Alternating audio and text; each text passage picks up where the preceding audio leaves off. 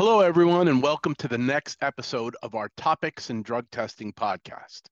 My name is Frank Samaro, and I'm the Director of Marketing for the Clinical Drug Monitoring franchise here at Quest.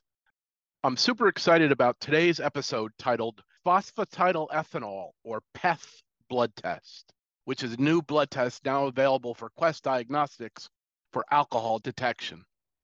I think you're really going to get a lot out of this podcast. And again, as always, it features our Quest very own toxicology experts, Dr. Jeff Gudin.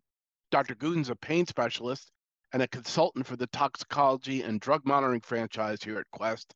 And Dr. Kain is our director and medical science liaison.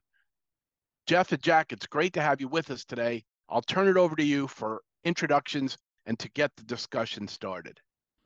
Well, thanks, Frank. This is Dr. Jeff Gudin joining you again for a podcast sponsored by Quest Diagnostics, where I'm a medical advisor to the Toxicology and Drug Monitoring Division. I'm a pain management anesthesiologist and addiction specialist, and I'm joined today by my colleague and friend, Dr. Jack Kain. Jack, a quick introduction. Hey, Dr. Gudin. Happy to be here and happy to talk about this new test, phosphatidylethanol.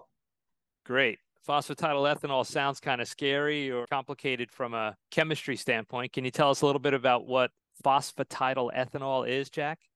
Yeah, phosphatidylethanol, or let's just call it PEth going forward in this discussion today. So, phosphatidyl phosphatidylethanol they're actually a group of abnormal phospholipids formed in the presence of ethanol, otherwise known as alcohol, that we're referring to. So, drinking alcohol. PEth forms by bonding to the membrane of red blood cells. So phosphatidylethanol can remain in blood for as long as four weeks. So, Jack, let me ask you a question. Usually, when we think about testing for alcohol, you know, most people know about a breathalyzer, right? That could detect alcohol for up to a couple hours. And I remember you and I, one of our first podcasts, talked about the monitoring of alcohol through urine biomarkers like ethyl sulfate and ethyl glucuronide. Is PEth also a biomarker for alcohol? Is that something we're going to be measuring? Absolutely. So you, you think of the biomarkers for alcohol that we find in urine, ETG and ETS, as you just mentioned. Those are formed after someone is exposed to alcohol. So I say exposed could be from an incidental source such as hand sanitizers, but it could also be from consumption of alcohol. And then the alcohol ethanol passes through the body, gets metabolized, and forms these two byproducts called ETG and ETS. Well, what we know is that those have a window of detection of 80 hours and they're found in the urine specimen, as I just mentioned.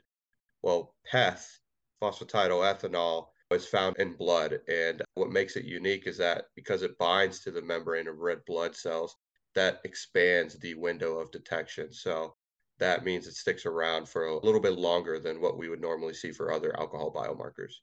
So moving forward, breathalyzer is breath, ETG, ETS is urine, and PEth is a blood test. Is that correct? Correct.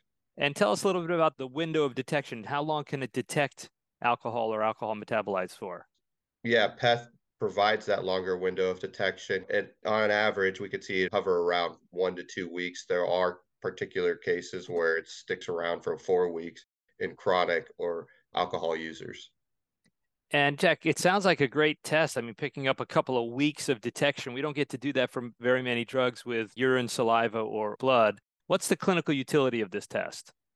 Yeah, absolutely. PEth testing may be useful as a baseline test for identifying alcohol consumption in new patients, transplant candidates, post-transplant recipients, and or patients who've not been monitored for alcohol consumption recently but have been prescribed central nervous system depressants such as opioids, benzodiazepines, muscle relaxants, and sleep medications. So that longer window detection really does provide utility in certain scenarios for patients. Providers and patients do have to be comfortable with the idea of an invasive blood specimen collection procedure. Being an academic anesthesiologist, obviously transplant comes to mind, right? If we could select the patients who are being compliant and not drinking, let's say before a liver transplant, that's great. So it's measured in the blood. Give us an idea of the ranges of detectable levels or where do we think is positive? What are the cutoffs?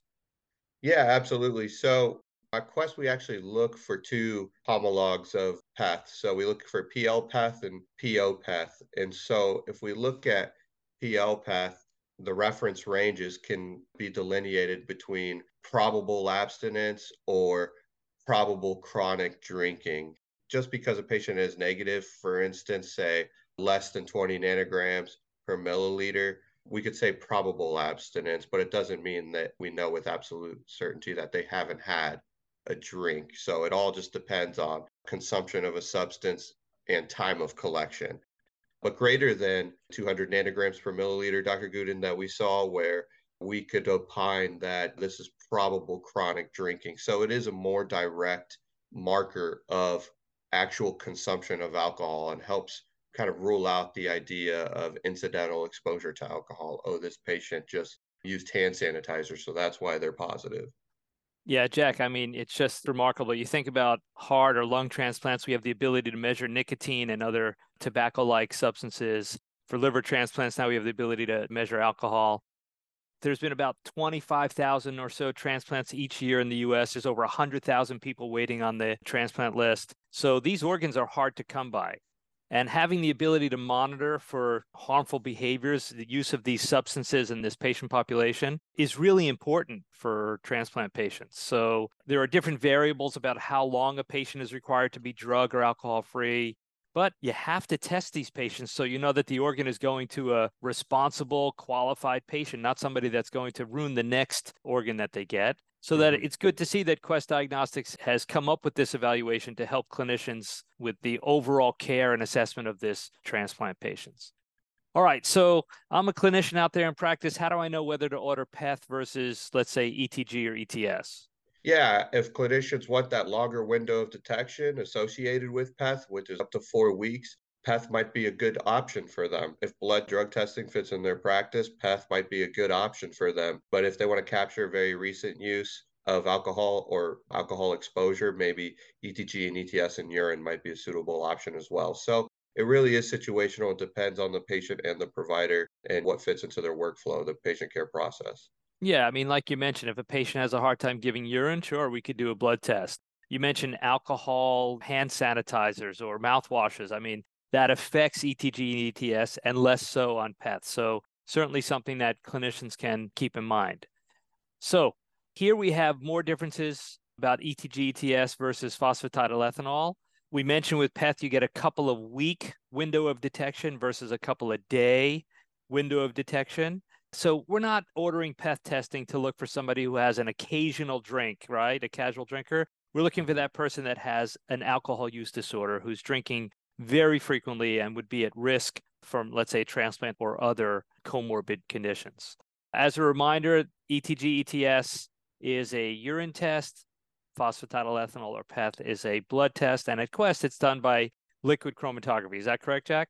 Yeah, LCMS-MS. So it is a confirmation and a quantitative value is provided, which helps with interpretive guidance. Tell us a little bit about requirements for collection. Yeah, it is a whole blood specimen collected in lavender top tube, minimum volumes around 0.5 milliliters, refrigerated, uh, stability requirements generally five days at room temperature, refrigerated for 30 days or frozen for 30 days. Pretty standard. That's great. And Jack, what does the report look like? I think you gave us some insights into the cutoffs already. Exactly. So the reports will show the two homologs that we look for, which is PO-PEth and PL-PEth. So PO PEth will have more literature surrounding the interpretive guidance of phosphatidyl ethanol. So you heard me mention if the result is less than 20 nanograms per milliliter, then it's probable abstinence. While our report will just say negative if it's less than 20. If it's greater than that, then alcohol consumption is definitely a consideration when monitoring the patient and definitely a concern. That's great. Well, Jack, this is one of our shorter podcasts, but nonetheless very informative. Again, as a reminder, Quest Diagnostics has a comprehensive menu for toxicology and drug monitoring. Uh, laboratory equipment has high sensitivity, low cutoff levels, really can detect all drugs that we test for at typical dosage levels. Remember that we have both urine and oral fluid testing. Jack and I did a podcast on oral fluid testing a ways back as well. We have this optional med match result interpretation where you, as the clinician, tell us what you've ordered and we tell you whether the specimen results are consistent or inconsistent with what the patient is supposed to have in their specimen. Our representatives are able to provide you with a detailed, customized report of not just your practice, but local and even national analytics about what drug testing looks like and which drugs are common in which geographies. We have an RX Tox line. That's toxicology experts that are ready to answer your questions about test ordering or test results. And Quest is in network for 90% of lives nationwide. So keep in mind that we have a full menu of laboratory services, usually covered by your patient's insurance. Jack, any closing comments?